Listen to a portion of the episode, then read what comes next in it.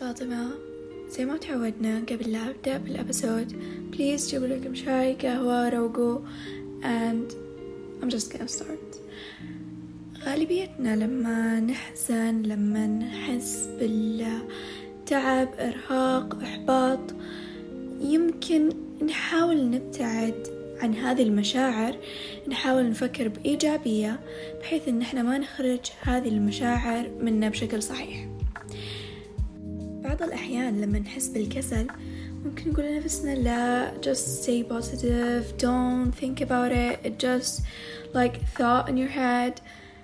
لكن الإحساس بالكسل والإحساس بالزعل والحزن والاكتئاب والإحباط ترى كلها مشاعر طبيعية. إحنا لما نحاول نكبت هذه المشاعر ونقوم نحاول إن لا غيري هذه الأفكار. آه، فكري بإيجابية فكري بسعادة. هذه المشاعر بتظل داخلنا بتنكتم داخلنا. تذكروا لما تكلمت لكم في حلقة الكتمان كيف إنه لا تكتموا داخلكم. إحنا لما نجي ونفكر بسعادة ونحاول على طول نغير التفكير السلبي لإيجابي بدون ما نطلع أي من هذه المشاعر من جسمنا وتفكيرنا فإحنا قاعدين نكتمها بشكل غير مباشر بشكل إحنا ما ننتبه له. إذا حسينا بزعل إذا حسينا بحزن طلعوه. استشعروا هذا الزعل. خلوا هذا الزعل والحزن ياخذ حقه لكن مو بزيادة. إي نطلع مشاعر الحزن. وإي نحس. ونستشعر اللي نحس فيه. لكن ما نخليه يتحكم فينا. أنا لما أحزن المفروض أعيش حزني. لما أحس بمشاعر غريبة المفروض أعيشها. إنه أنا ما أدري. أحسني ضايعة مشتتة. خلنا نحس فيها لكن ما نضيع زيادة. إذا تعمقنا بهذه المشاعر وخليناها تتحكم فينا هنا إحنا قاعدين نمشي وفق مشاعرنا السلبية. هنا بتكون مشاعرنا السلبية هي اللي تتحكم بحياتنا. وتقريبا بنكون بحياة تعيسة. المشاعر اللي نحس فيها ودائما نكون ضدها لها حق علينا زي مشاعر الفرح.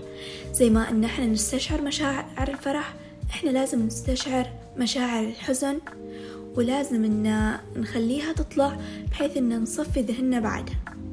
حتى لو بكينا حتى لو حتى لو كنا نبكي حتى لو مرينا بانهيارات بسيطة هذا تفريغ داخلي للي بداخلنا. وإحنا لازم نعطي جسمنا ونعطي عقلنا هذا التفريغ عشان يكون صافي بعدها وخالي من أي تراكمات. إحنا دائما نحاول إن نكبته ونقول لا بنتجاهل هذه المشاعر. لا ما لي داعي إن نحس فيها. لا خلني أنسى.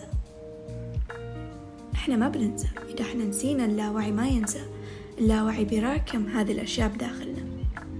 فإحنا لازم إن نطلعها.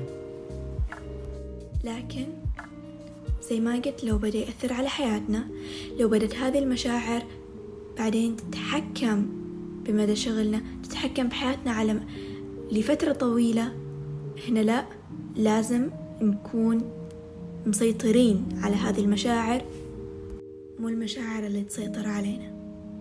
لما نشوف إن إحنا بدينا نبتعد عن حياتنا عن روتيننا عن الأشياء اللي إحنا لازم نسويها بسبب هذه المشاعر السلبية هنا لا لازم نوقف ولازم نبدأ نحاول نتخلص منها. عشتي الحزن؟ امشي. حطيه وراش وامشي. خليه في الماضي. وعيش الحاضر. لما نحس بكسل وخمول بسبب موقف أو شي حصل ويانا لا تصنعوا السعادة لا تحاولوا تضغطوا على نفسكم عشان تنجزوا هذا العمل. إلا إذا كان مهم درجة لا يمكننا الاستغناء عنها طبعا. مو لازم أن نجبر نفسنا نبتسم ونكون جدا سعيدين قدام الناس. إذا إحنا مو متقبلين الشي اللي إحنا قاعدين نمر فيه إذا صار موقف وإحنا مو متقبلين هذا الموضوع أو ما إحنا متقبلين اللي قاعد يصير ظهروا الأسى بعض الأحيان تمر في مواقف وإحنا نقول إنه عادي ما صار شي حصل خير. لكن هذه المواقف تكون أثرت فينا بشكل كبير. ليش نتصنع السعادة ونعدي الموضوع إذا كان بيأثر فينا لمدى طويل؟ إذا كان الموضوع ضايقكم تكلموا قولوا إنه ضايقكم لا تخلوا تعابير الابتسامة والسعادة تبين على وجهكم. بالعكس. لا تكتموا داخلكم الشعور وتقولوا بعدين أخ قهر. ليتني تكلمت.